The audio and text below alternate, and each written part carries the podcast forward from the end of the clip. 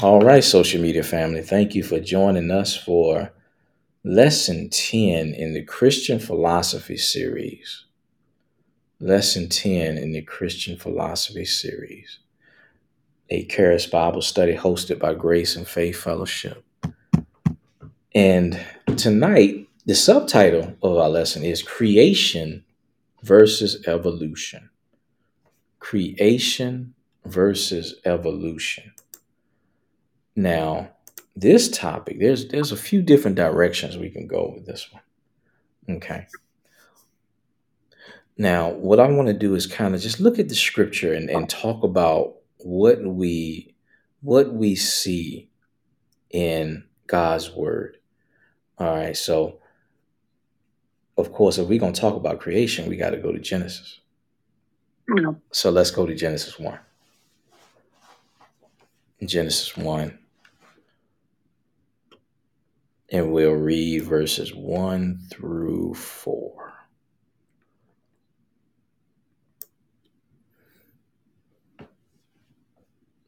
Genesis chapter 1, 1 through 4. And we'll look look at that in the New Living Translation.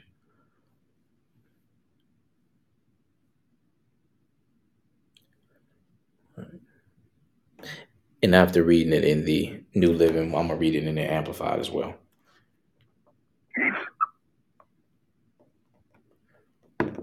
All right, and it reads this way. In the beginning, God created the, he- the heavens and the earth. The earth was formless and empty, and darkness covered the deep waters. And the Spirit of God was hovering over the surface of the waters. Then God said, Let there be light. And there was light. And God saw that the light was good. Then he separated the light from the darkness. And verse 5 says, God called the light day and the darkness night. And evening passed, and morning came, making the first day. Now let's look at that in the Amplified. In the beginning, God Elohim created by forming from nothing the heavens and the earth. The earth was formless and void, or a waste and emptiness, and darkness was upon the face of the deep.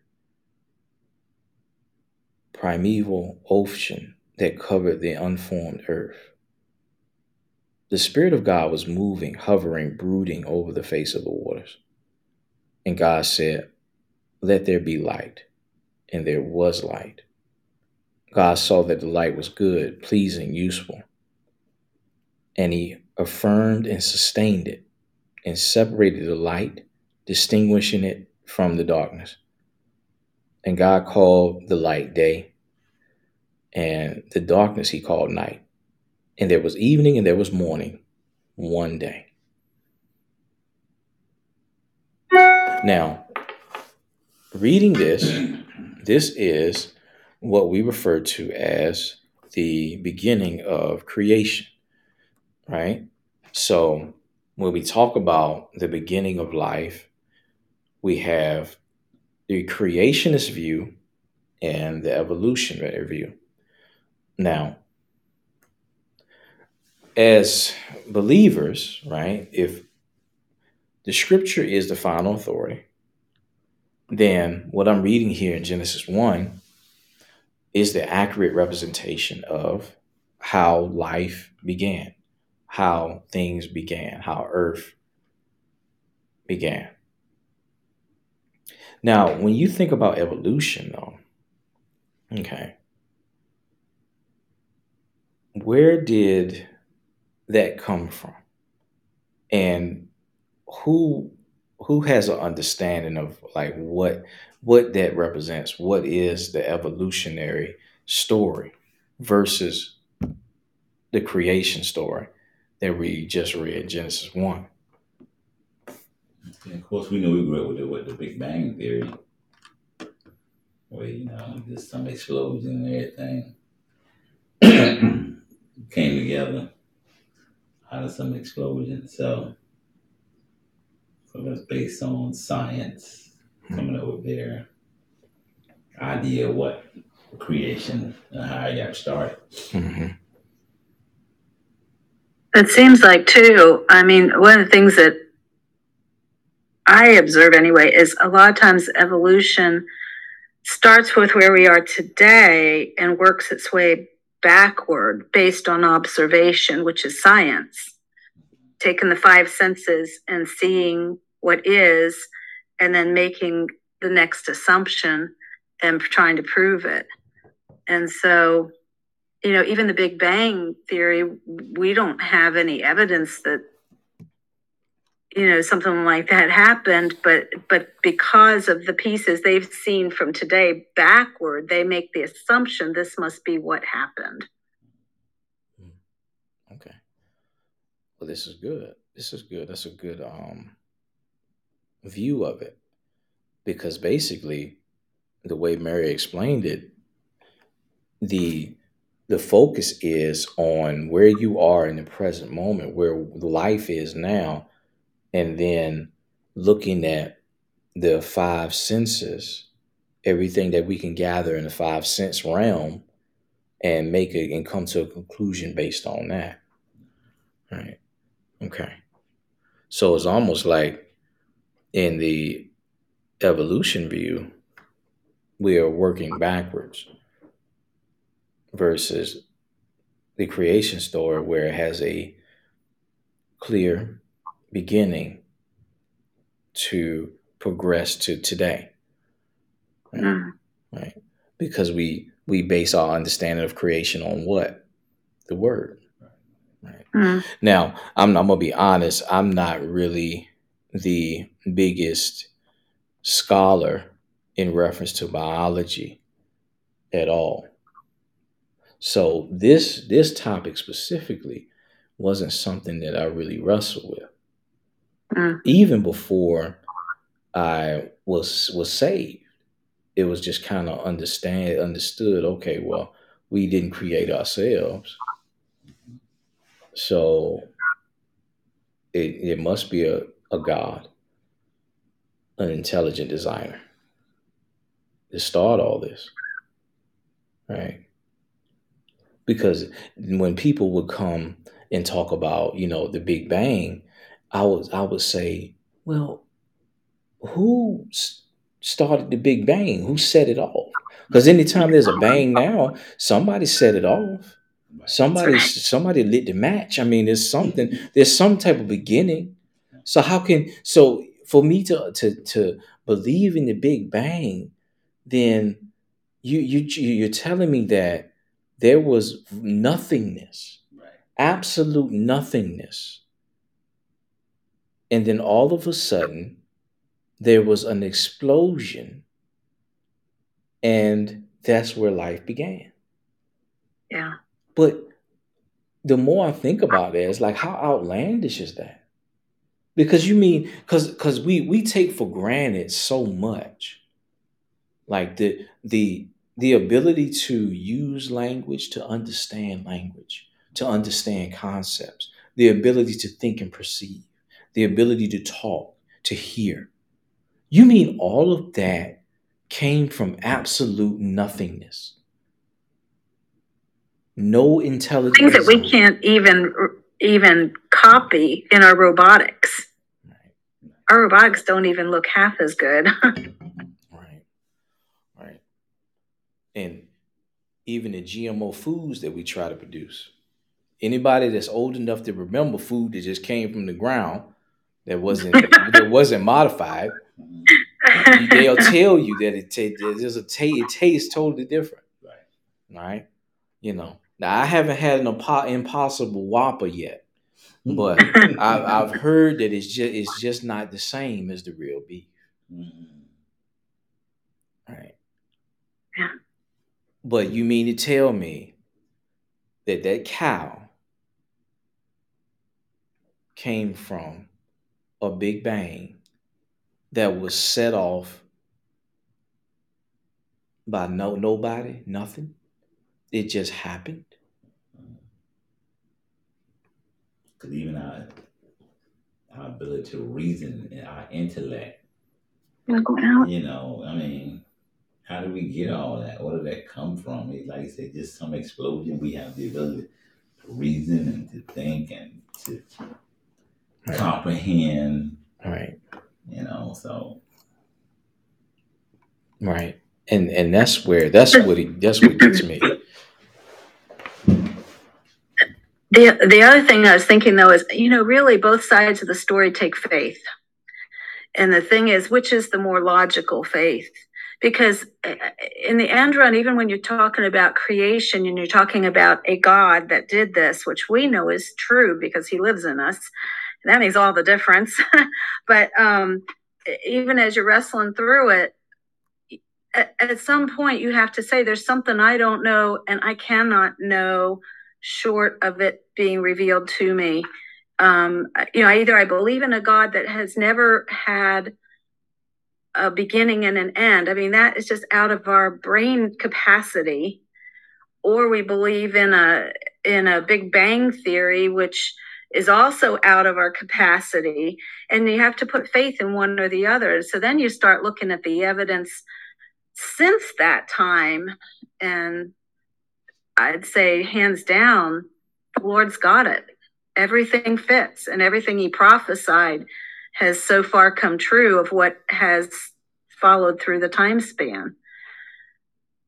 And that makes that makes it a lot easier to me to to rectify that thinking and and even admit there in a in a micro sense is an evolutionary concept that does happen in the physical world that you can observe but it's not without the control of a mighty God who created it. But to me, in order to to believe the Big Bang theory, you have to put a lot of confidence in your your intellect Mhm. Yeah. to be able. And I think that's where that comes. from. We want to be able to explain things from a, a radical, not radical, but from a logical sense. And so, you know, okay, I want to be able to say, you know, this happened. So, versus just when we read this, uh, Genesis 1, it just by faith, you have to believe, okay, this is God. By faith, Mhm. I receive what they're saying. This is happened Mhm. and take it by faith. Right. And so, but when you try to live your life based on logic and reasoning, and that's all you want to live your life by, then you have to try to make stuff make sense. It's on, you know. And then, like I said, when you get to that, like even with science, okay, well, you know, Big Bang theory, okay, like you said, what caused the Big Bang thing? Who Mhm. caused it? Mhm. what even even the chemicals that caused it to happen, who made that, how that happen? So it's mm-hmm. always gonna be something that you're gonna have to explain. Well, how did it come to being? You know, there's always gonna be a question. It's just like those animal charts in biology in school. Because I agree, I didn't, I didn't dig deep into biology, but you know, we all had to see those animal charts up on the wall with this tree of how they came from the very beginning, Big Bang, all the way up, and there are massive blocks of unknown, even in those charts that they swear by. Yeah. So it, it you know, it, it still leaves a big gap of what are you talking about? Mm-hmm. and you're right if you're going to believe in your intellect and your and your reasoning it it's either got to fill all the gaps or or it still is a complete faith walk. And then this thing about, you know, they came up with, you know, apes evolve into men and then you have to ask the oh, girl, why did why did they stop evolving? Yeah. Why not involving ants? And that's and, and then, yeah, because what what the theory, the bank bank theory leaves me is with more questions instead of answers. No. Now I'm gonna read something from this is just from space.com, a um, you know, some something I pull up on the internet. It says the Big Bang Theory, the birth of the universe, around 13.7 bi- billion years ago. Everything in the entire universe was condensed in an infant's, infinitely small singularity, a point of infinite denseness and heat. Suddenly, Hmm. An explosive expanse began, ballooning our universe outward faster than the speed of light. This was a period of cosmic inflation that lasted mere fractions of a second. About 10 10th power 32 32nd of a second according to the physicist Alan Guth's 1980 theory that changed the way we think about the Big Bang forever. Now, I don't know about you, but me even reading that, Make my head hurt. I'm like, where did, but even uh, three, 13.7 billion years ago. Now, the question is, okay, how do I know that timeline? That's All right. Everything in the universe was condensed in a small singularity. But my Mhm. question is always going to be, well, who did that? right. That's Where right. that What's the from? cause? What's the cause? Because if we believe in the law of cause and effect, Right. right? If that's something that's observable and we can see it, every every every action there's a reaction.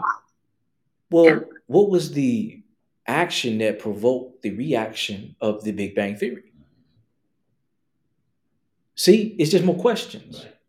But when I but when I read Genesis one, I go here. In the beginning, God created heaven and earth. Bam.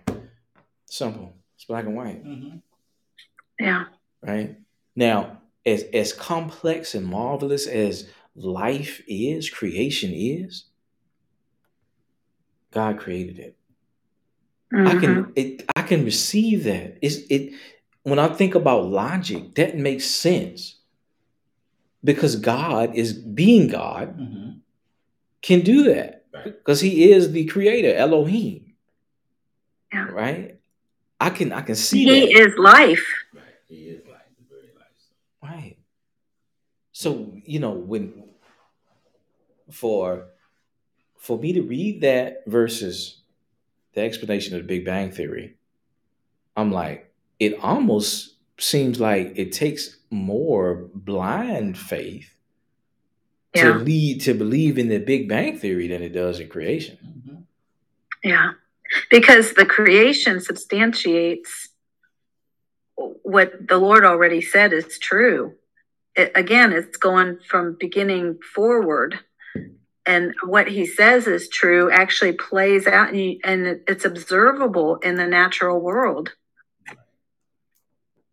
But I know I was having a conversation with somebody maybe a few weeks ago, I don't know how long ago, but they was talking about, you know, they was talking about aliens, you know how Mhm.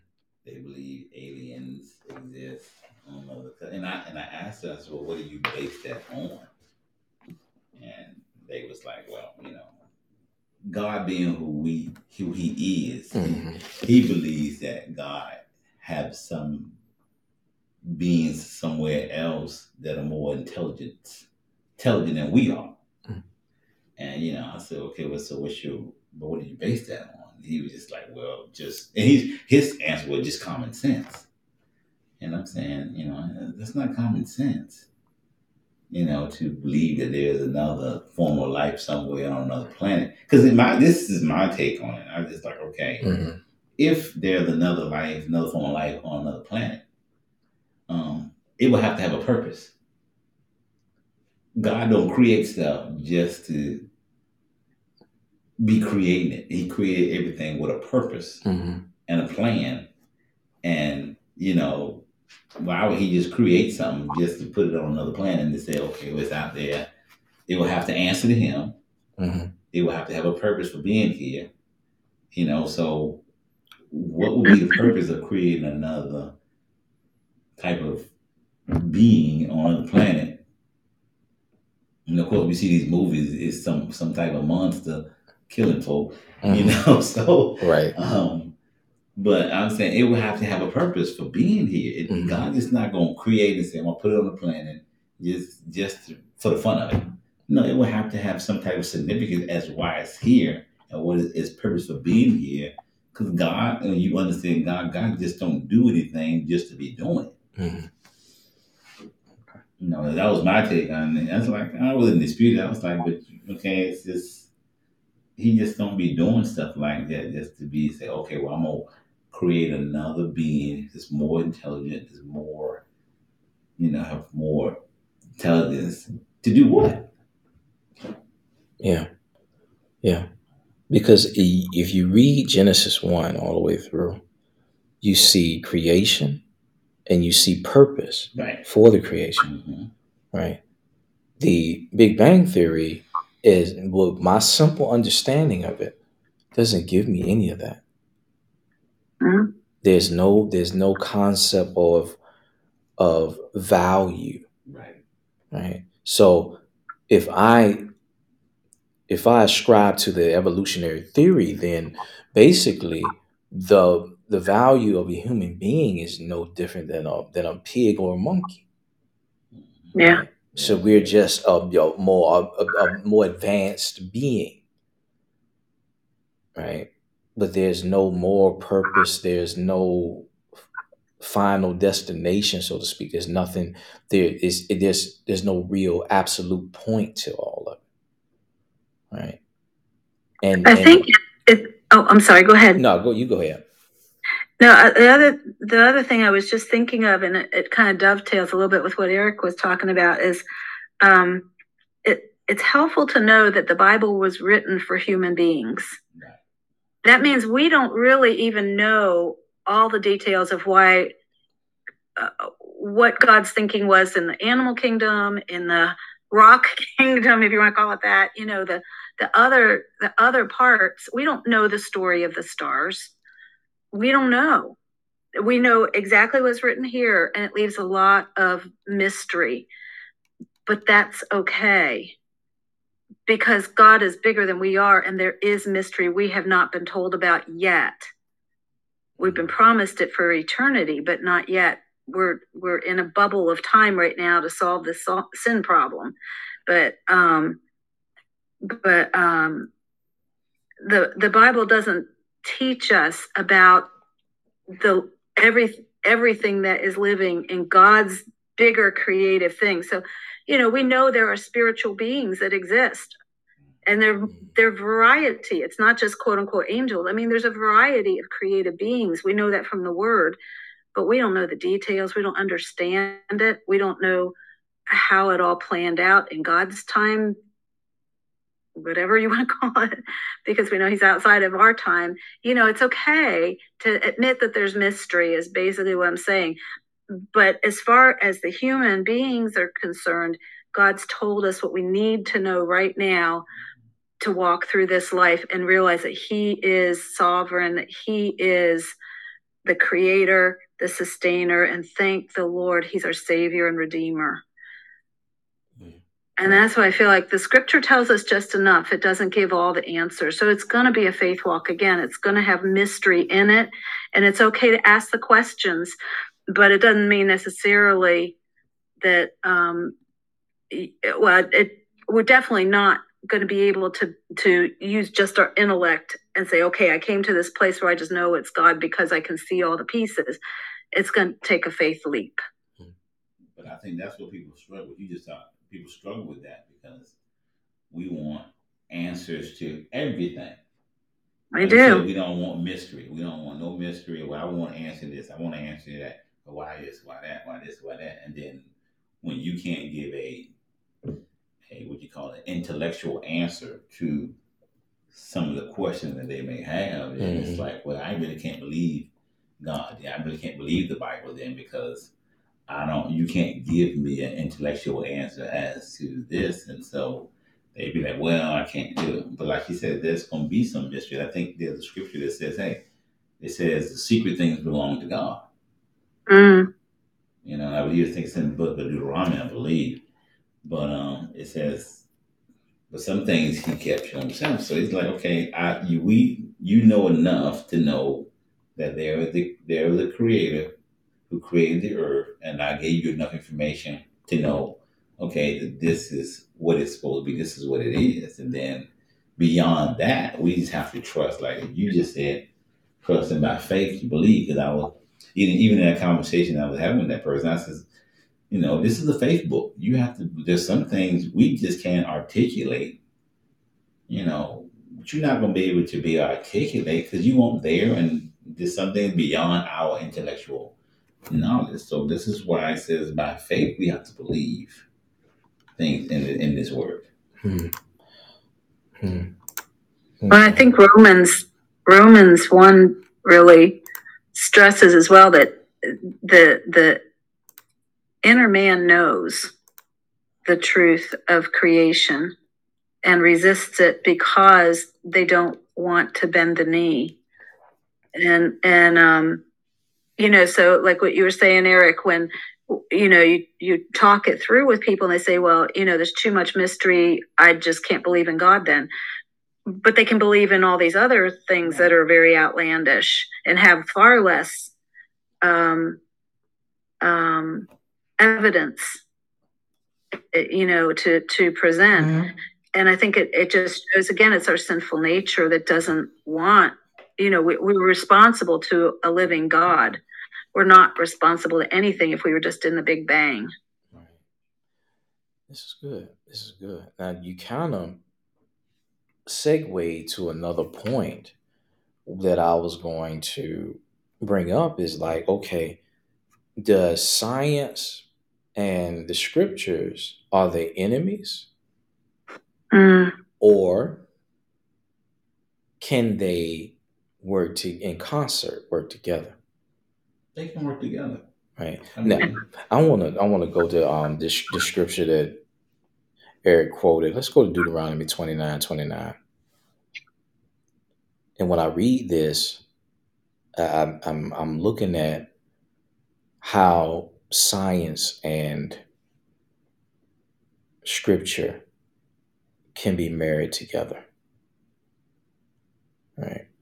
Deuteronomy 29 29. And I, I'm, I'm going to read that in the King James.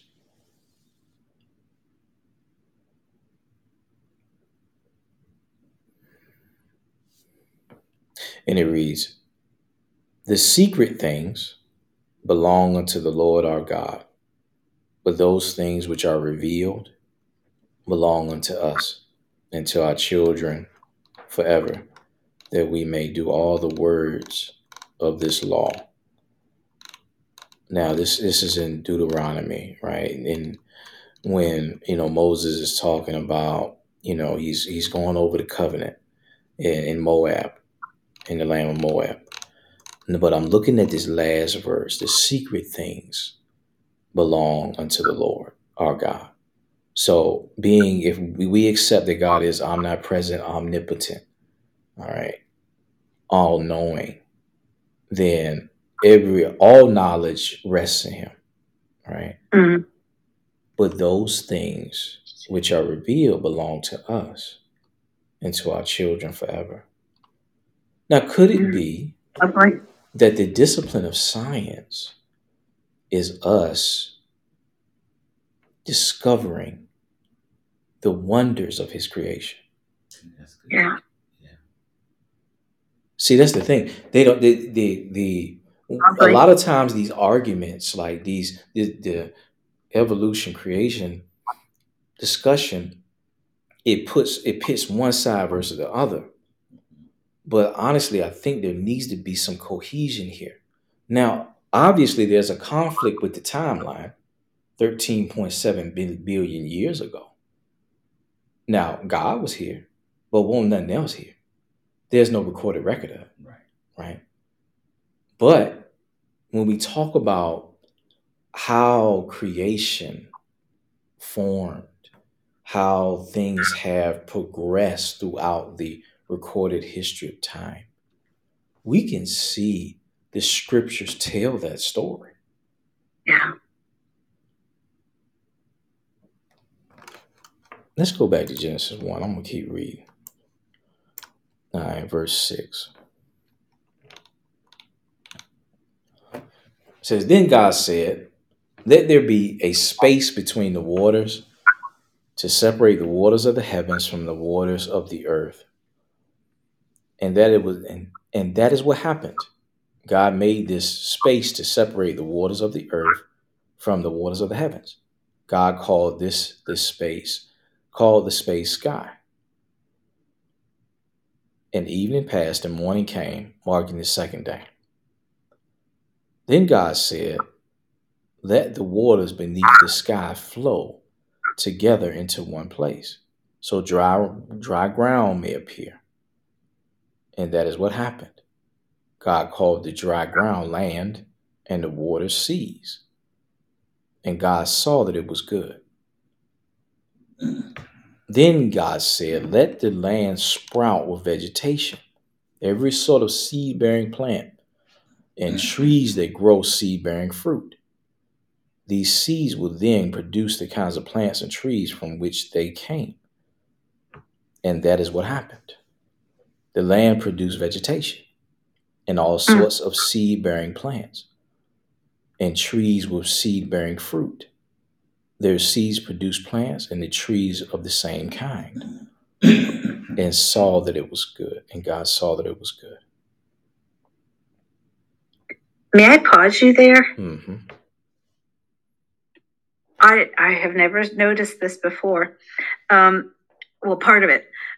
I, I was going to say um, these are these are kind of written in a couplet form. First, God says something, and then God does something i- in each of the creations. And I have I have more about that in just a just a minute if I can share that. But but what caught my eye this time was um, for the the earth bringing forth uh, grass and herbs and seeds and fruit yielding trees. Then in verse 12 it says, and the earth brought forth those things. That's the first time that it's the earth that actually was doing it. It wasn't God being the doer as well. I just thought that was really fascinating. You know, particularly with that whole concept of seed time and harvest, which I've been mulling over so much recently. Um, it, it, it shows that, that he's created the earth with life in it. hmm And it's, it's pretty awesome. But another argument that people say that um well never mind. I'll keep going. Oh, go ahead. Go ahead. Go ahead and get your point. Um but I was saying that um they said, Well, how did this somebody had to write this? And so therefore it was like, Well, who how did they know to write this down and articulate it? And see the thing the word that comes people don't want the revelation. God revealed Mhm. this to Right.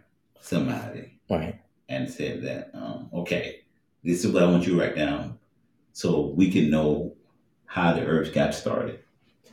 Of course, this is read Moses, the one that he revealed this and wrote it. Moses got a revelation from God and wrote this down. hmm And so, Right. Yeah. All right. Yeah. And that and when we when we look at that, it's like okay, right. The question is, well, these are men that wrote the the scriptures, right? Mm. But wasn't it man who came up with the Big Bang Theory too? yeah. We didn't get that from some outside entity. Yep. So we can't. So is that really even an argument? It's a good one. And the thing about it is, is it really it just the more I'm, I'm sitting here just listening to everybody and just thinking about this, uh, the validity of creation, the story of creation, just is becoming stronger for me. The more I, because I, because you know, like like I said earlier, I didn't really give it much thought because it sounded because the, it sounded so uh, outlandish for it to be any other way. That there wasn't intelligent design. Because even as you you pointed that out how once god created vegetation he's he created the landmass the seas light. It began to give birth unto itself like the the, the, the seed time and harvest concept Yeah. Right. And we talk about, you know, I made that joke about genetically modified food earlier, right? Now, Yeah. man has been able to come up with a lot of just tremendous things, But it doesn't generate itself. but it doesn't generate itself. That's right. That's a good point. Makes such a difference. So see that, that so that when we think about that, it all it all leads back to the reality of creation. And be, and I know I made this point in other Bible studies before is that if if you take somebody who has a real thirst for knowledge that is unbiased, Yes. the more they dig into biology, physics, psychology, they go at the end of the day they're to see, okay, there was an intelligent design here. That's where so many of the apologists who are atheists to begin with, you know, I think of C.S. Lewis first of all, but but that's a particularly familiar one to me. But so many of them started with not uh, being very intelligent people who tried their best to be unbiased in their approaches to debunk the Christian faith Mhm. and came to the bottom line of saying this has to be true. There, there is no, uh, there is no other explanation, and they, and they, um, uh, you know, at least with C.S. Lewis, he was the big one who purported the the whole concept of wherever there's an effect, there has to be a cause, which is was basically the bottom line for him um, against evolutionism and for creation in this one. Can I give you one more wow that, Yeah, yeah. that I've heard? Mhm. uh, this just blows my mind and i just love it is um at the very end of revelation jesus says i am the um alpha no i am yeah i'm the alpha and omega the beginning and the end. If you if you translate that into hebrew because it's just the beginning and end of the alphabet using that concept of the beginning and the end so if you take it into the hebrew language it's aleph tav is the first and last letter of the hebrew language or hebrew alphabet Mhm. aleph tav is the one word in all of old testament that is not translated in most situations or it's just translated with a little um, uh, preposition word but it does it it if you look at it in the the translations of hebrew they always have it blank with a little dash and then they go on with their thought with the rest of the words and um it in the uh, in the first chapter of genesis that's why I was pointing out that the the each thing was created in a couplet form. God says something, and then the second time He does it, and in the doing is the Aleph Tav every single time.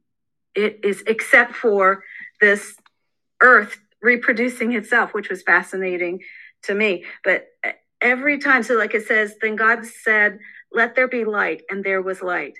So God, Aleph Tav, saw the light that it was good and god divided the light from the darkness it's jesus he's the aleph tav he's the alpha and omega. He's the beginning and the end and he's right here in the first chapter. And it's all through the old testament. Any significant moment that hidden mystery word. And there's again that thing of god holds the mysteries but he reveals them to those who seek to find.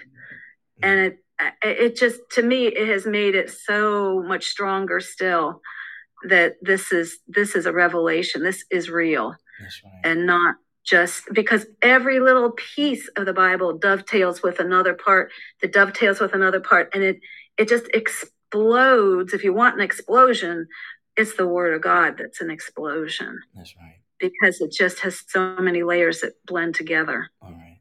That's good. That's real good. Now, that let's listen to what that just what Mary just shared with us, and let's go to John one Mm. and think of, think about and think about Genesis one. Okay. yep That's right. Yep. John 1.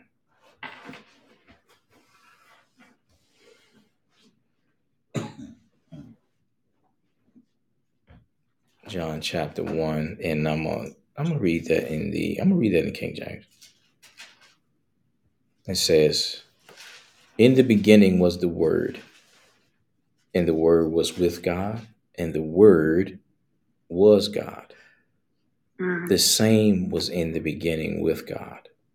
Okay. Genesis 1 and 1. In the beginning, God created the heaven and the earth. Verse 3 And God said, Let there be light, and there was light.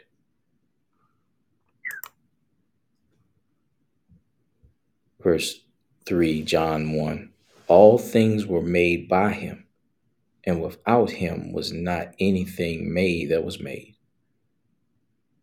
In him was life, and the life was the light of men.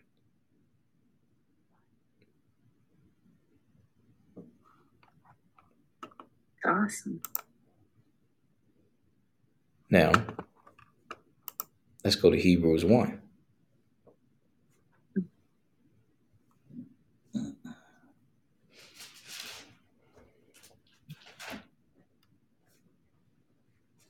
Hebrews 1. And we're going to look at verse 3. No, I'm going to start at verse 1 and I'm going to go down to verse 3. All right. And I'm reading in King James too. God, who at sundry times and in diver, divers manners spake in time past unto the fathers by the prophets, hath in these last days spoken unto us by his Son, whom he hath appointed heir of all things, by whom also he made the worlds, by whom also he made the worlds. Mm. Verse 3 Who being the brightness of his glory and the express image of his person, and upholding all things by the word of his power, upholding all things by the word of his power.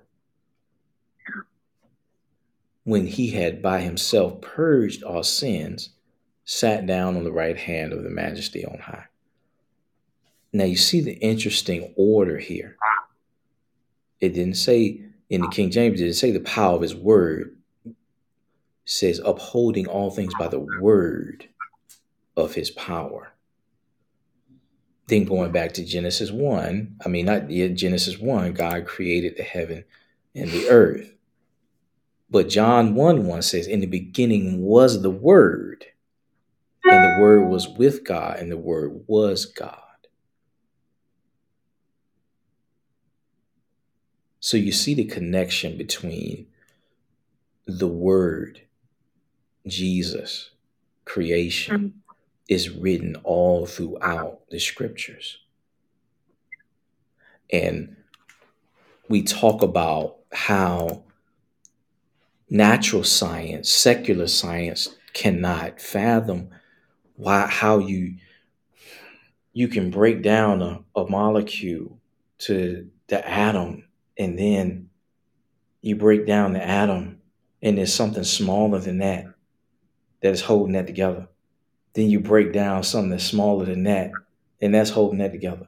And it's like what's what's keeping everything together? How Mm. how how can we I mean we just can't find where to how to to break up this thing.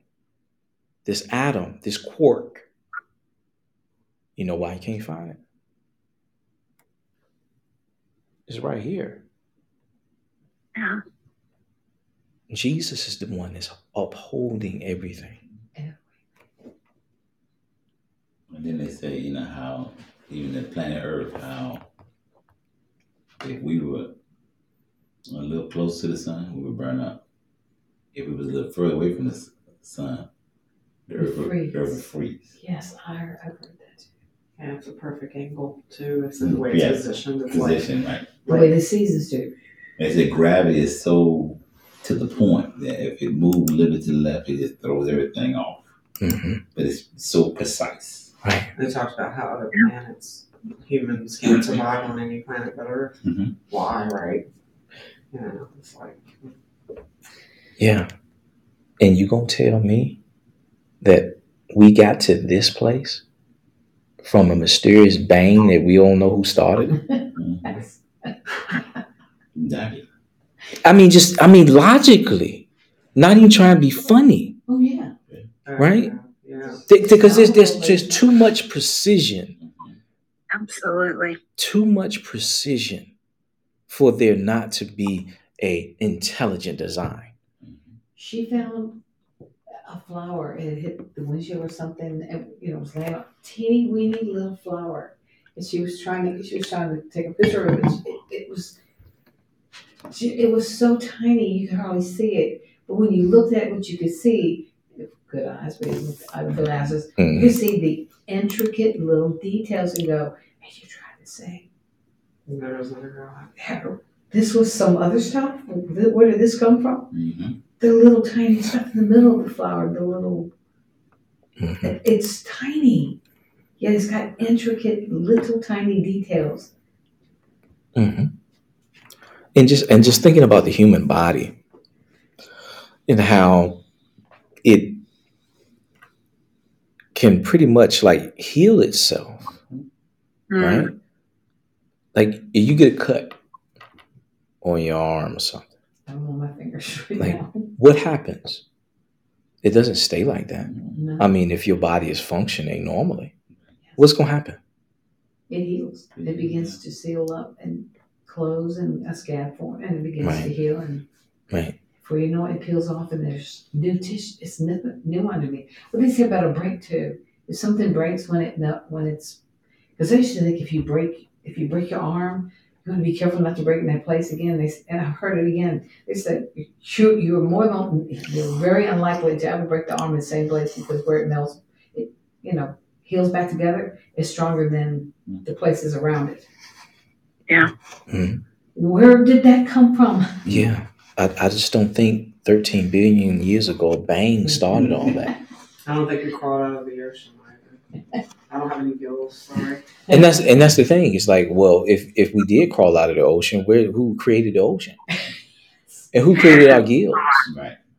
Right? How, I mean that that I I need mean the feet to crawl out. right? And then, uh, where do we get the reason to to to think about crawling out in in the first place?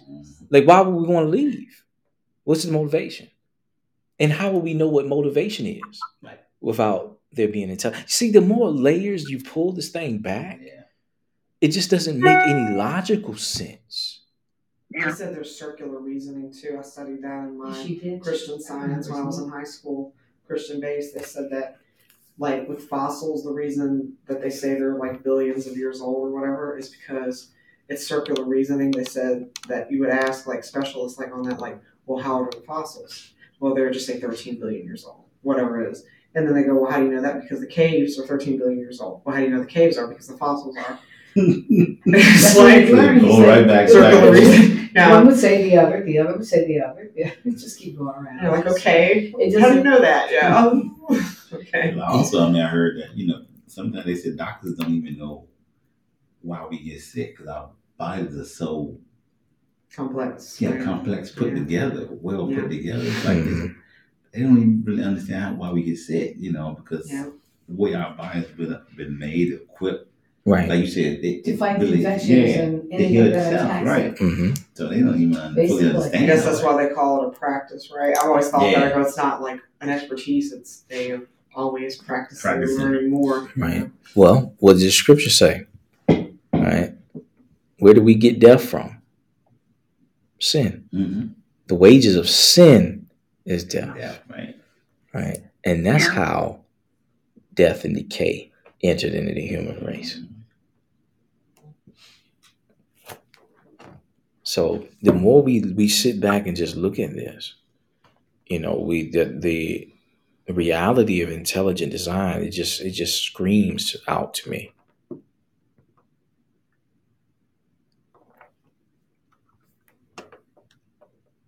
Now we got a we got a message from from brother David. Uh, he says, you know, he said he saw an image taken from Mars and the Earth and just a a pinpoint of light. Psalms 8 and 3 says, The stars and the planets and the tides were all set. You think of the tilt of the earth. God tilted the earth after the flood to make the land appear and the oceans, oceans water freeze at the North Pole, North and South poles. Hmm. Think about that. Right. Because when we got the, these theories like the continental drift, stuff like this, I don't know about you, but you could read Psalms, Genesis 1, Mhm. and you can see explanation for all that. Right. Something that's observable. It was spoken of, revealed to Moses for us to read today. Mm. Because even at the account of, you know, Noah and the ark, you know, they, they said, well, how did the continents, you know, and that flood is what caused it to be. Now you got different continents because based on what we read, they, they, everything was connected, kind of together. Yeah. And that flood was kind of, you know, so, because a lot of you ask, well, how did they get like that? Well, the flood could be the answer to that. Mhm. How they got that way. Right. They said they've even found, apparently, I don't know how, I'm not an authority on this, but they've seen like found shark teeth and things in mountains and stuff, like, you know, fossilized and everything. I've heard about that. It's like, how did that get there? Yeah. Yeah. I heard Now, now, if I have an evolutionary theorist mind, and if I throw away intelligent design, creation, Yeah. How in the world shark teeth end up in a mountain? Shark mm. can't fly. They can't climb. They're sharks. They're f- big fish. They belong in the water. Water. How do you get? water. How do you find it in the daggone mountain? Did One of the did highest mountains too. did, so, did a climber drag a, a shark up there, and then they get and under avalanche? And, and I mean, is that the explanation? Huh? But see, again, it just honestly, in order to fully devote yourself and be di- and to digest Big Bang Theory and other theories, there has to be some type of there's a demonic blindness that's there Mm. in order to to to receive it. Because if you if you un, if you are truly unbiased and you look at the evidence, it's going to lead you back to God. Bottom Yeah. line. But it's the enemy's job to really, to really try to really discredit that there is a God. Yep, distort.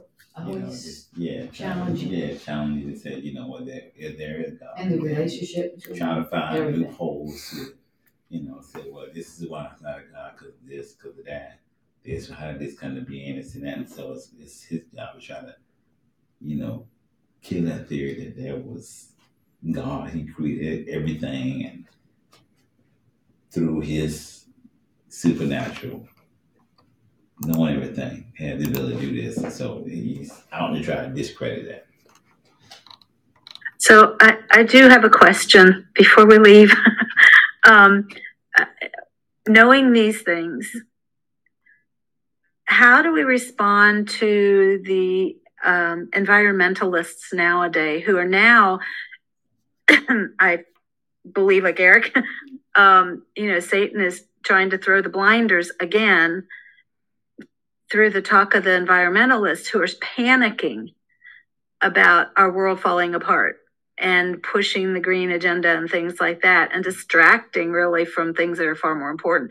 But uh, from the scriptures have y'all thought about that? Do you have any any directions on how to help people to get stop worrying about that side of it Hmm. Mm. Well, i mean honest- we are to care for our our world Right, no right, question about right, it right. right. and and I know I've I've heard um, Andrew Wommack uh, speak, and it was just really helpful to me to hear. Um, you know, God has planned everything to the final end, so He's not missing a trick here, even with sin's destruction in the world. and I say, yeah, that scripture verifies that. He knows exactly when he's coming back, and he has everything to the the T. So nothing is is um, gonna or the world is not gonna wear out before his plan wears out. But I was just wondering, do you all have any any thoughts on when you speak to somebody who's just so panicky about this stuff? I I would definitely reinforce the the importance of being a good steward of the earth because that's biblical teaching and that's what that's what he told Adam and Eve to do in the very beginning Yeah. right? to be a steward over the earth so that in and of itself you know is is a good thing but now the danger is is like when we put the re, the creation above the creator in the sense that you know you're you're elevating God's creation above the value of God himself and man Man. who is created in God's image Yeah. right so it's like shifting the order it's just like Yeah. people who you know somebody who is adamant about saving the whales but is pro-choice Yeah, I was thinking that. Yeah. So it's like, okay, it's okay for a human life to be aborted, but we got, I, I need to have some selective outrage against people who, you know, kill elephants or whales. Mm. Now, Mm. again, is it is it is it cool? Is it is it acceptable to abuse animal kingdom? Absolutely not. No, absolutely. But let's be let's be consistent with our outrage. Right. and not have Mm. not be selective. But again, that's that's a that's a part of what the demonic deception, Yes, this Yeah. right? To to elevate animal the animal kingdom and the environment above human beings who were, were created in God's image.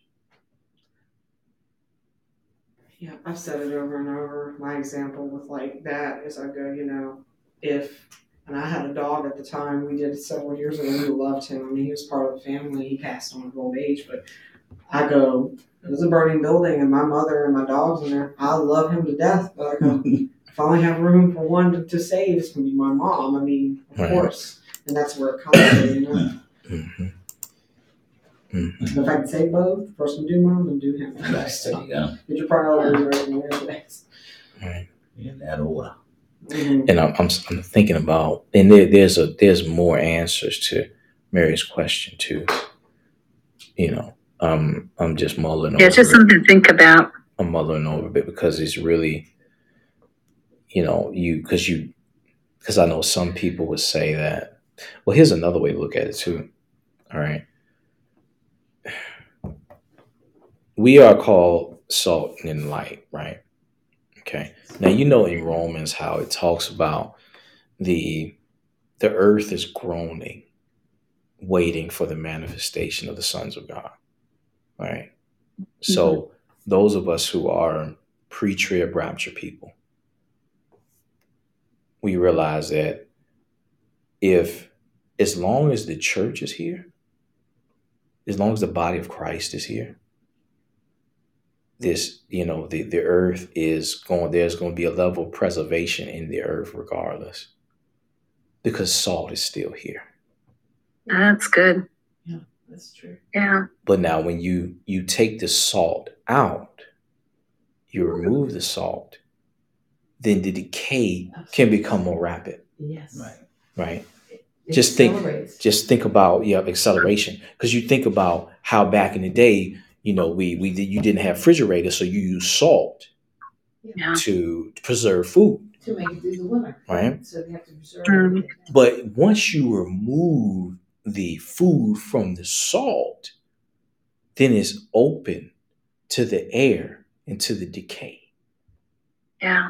So it is with the earth. I think that's why the tribulations can be horrible. hmm Yeah. hmm That's it. So if your friend, your friend is like, well, you could tell, you could be, you could tell your friend like, hey, as long as I'm here, we good because you got salt right in front of you. Right? See, there's some salt in there. But now, you, if you, you see a pile of clothes somewhere, you pass the church house, you know your job, and some clothes just laying on the floor. Now it's time to be concerned.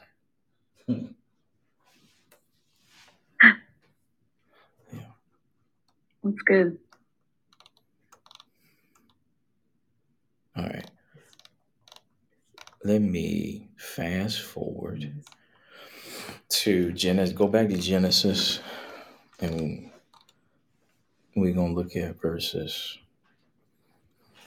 20, 26 to 31.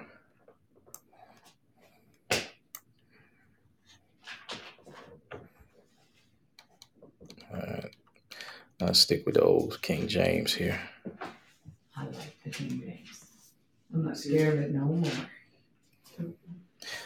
All right. Genesis 1 26. And God said, Let us make man in our image, after our likeness, and let them have dominion over the fish of the sea, over the fowl of the air, and over the cattle, and over all the earth, and over every creeping thing that creepeth upon the earth.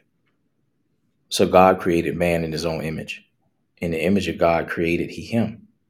Male and female created he them.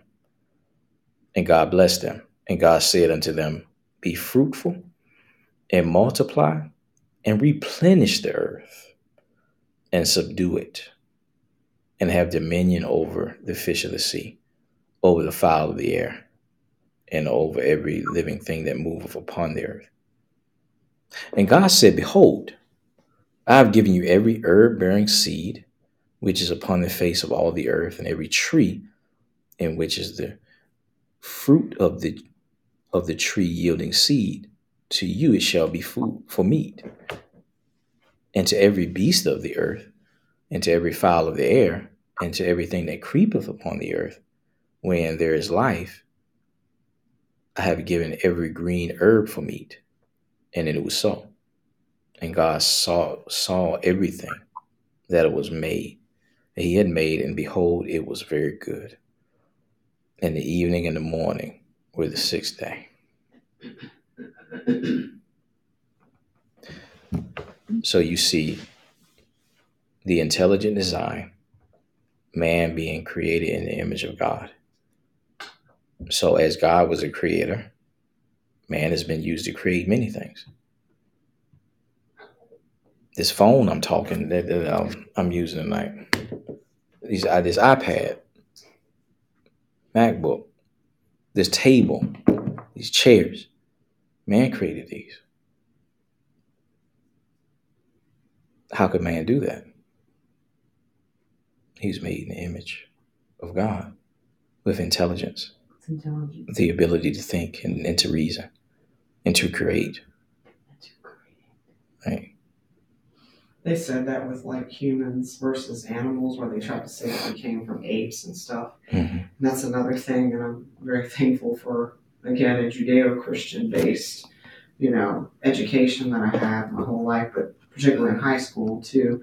But it was one of the other things about creationism versus evolution. There's a whole chapter, a couple chapters I did on that in high school, and one of them was um, they talked about you know how we supposed to came from apes and apes, you know, apparently you know whatever they're Mhm. intelligent to some reason. We know they do certain things and they have the arms and stuff, but Mhm. they said that they had scientists get no people who do like um oh my gosh what's it called? We're like um, probabilities and things like that and stuff and they figured it some of these really smart people that if you were to take monkeys or apes or something I think monkeys and put them in a room with computers where they could type and for them to say like in the beginning God created the heaven and the earth you know it's like a statement you know it could have been either it could have been Joe Schmo blow. You know i'll be like a or four score and seven years ago. They said it would take and I mean, it was an off the chart ridiculous amount of years for that one of those, just say 25 monkeys, to accidentally type all the letters in that sentence, you know, themselves without, you know, somebody grabbing their hand with a little paw or whatever and doing it. And so they Mhm. aren't intelligent like us. We are the ones, you know, it made me think, you know, we have But it's intelligence. also revealing Mhm. many others. If we came Mhm. from monkeys and apes or whatever, how come they're still here? Yeah, what's the We need? was- we was Why, supposed why to evolve I just said that earlier, so why they didn't keep evolving? Yeah, you think didn't so. hear- We see, said yeah, once you become a human, right? You know, Right, it's so crazy. they- This was something to stop. That's it. You you evolve. It it ceases to be because you're you've gone to another level. Right. Yeah.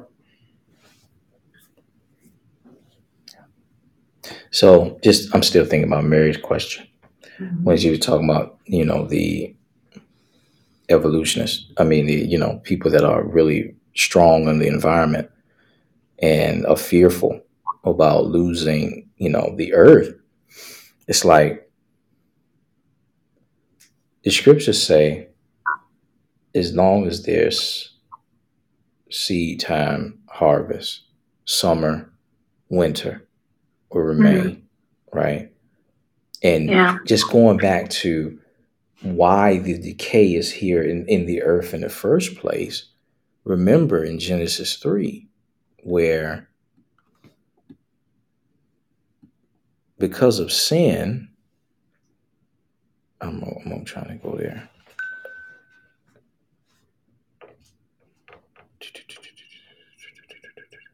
Genesis 3, 3 and 14. And the Lord God said unto the serpent, Because thou hast done this, thou art cursed above all cattle, and above every beast of the field. And upon thy belly shalt thou go, and thus shalt thou eat all the days of thy life. And I will put enmity between thee and the woman, and between thy seed and her seed. It shall bruise thy head, and thou shalt bruise his heel. And unto the woman he said, I will greatly multiply thy sorrow and thy conception. In sorrow thou shalt bring forth children, and thy desire shall be to thy husband, and he shall rule over thee. And unto Adam he said, "Heart, Because thou hast hearkened unto the voice of thy wife, and hast eaten of the tree of which I've commanded thee, saying, Thou shalt not eat of it. Cursed is the ground for thy sake. Cursed is the ground for thy sake. In sorrow thou shalt eat of it all the days of thy life. Thorns also and thistles shall it bring forth to thee, and thou shalt eat the herb of the field. So you see the cursed ground, right? After sin entered in the human race, right? And you just think about that progression. And we talk about the whole idea of evolution. Yeah, there is evolution. The evolution of sin Mm. and its and its and its destruction on the earth and and, and man, Man, right? And it really just it really just points out to the the, the destiny of man without Christ. Because if you are without Christ, you have a reason to be very nervous. Because it is the the, the creation is headed for destruction. And it started here. I think people argue the fact that you know you hear so many arguments about well why is this happening, you know, and then they say well okay, and then we go back okay we're always talking about the sovereign thing. If God is sovereign in their definition of in control of everything, why is all this? Why don't He stop it? And, and you just answered the question we read. Okay, He gave earth to man. Man messed it up. Okay, so and and nothing can happen on earth without man.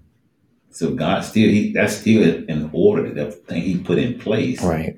that has never stopped. He just okay, I gave you free will, I gave you authority of the earth. Right. You messed it up, so and we got free will, so of course man is still screwing it up. hmm And unless he come to the knowledge of Jesus Christ, know God, then the possibility he can begin to hear the voice of God, begin to do things the way God wants. But this is, as you said, the progression of things being messed up and continue to be messed up because once again, man is getting through and God says, I'm not going back on what I said. Right. But if you return to me, then one by one he can begin to Yeah, even the curses, because Right. you know Jesus hanging on the tree is that every curse, and this we talk about with women, you know, us being ladies, we have babies and, in sorrow. right, It doesn't have to be that way anymore when you become a, a believer because you believe that He can protect you from it because the curses right, are, are broke. But that's if you know who Jesus is to believe. right. You have to believe His word Right. and trust in what He says. That's good. All right. Well, let me close with um, Revelation 21.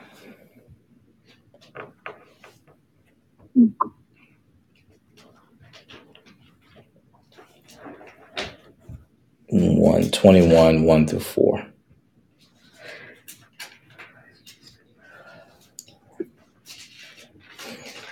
All right.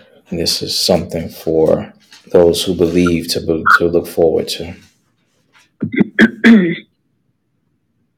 says in the New Living Translation. Then I saw a new heaven and a new earth, for the old heaven and the old earth had disappeared, and the sea was also gone.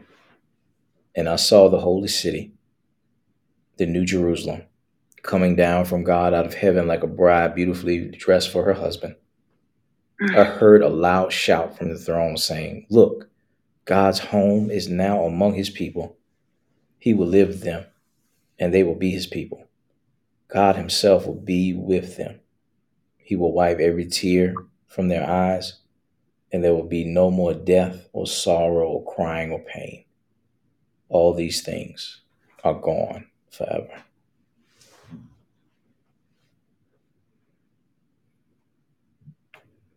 So the story of creation is really just getting started.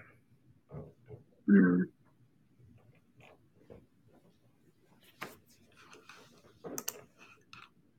All right, social media family. Thank you for joining us. We'll see you next week.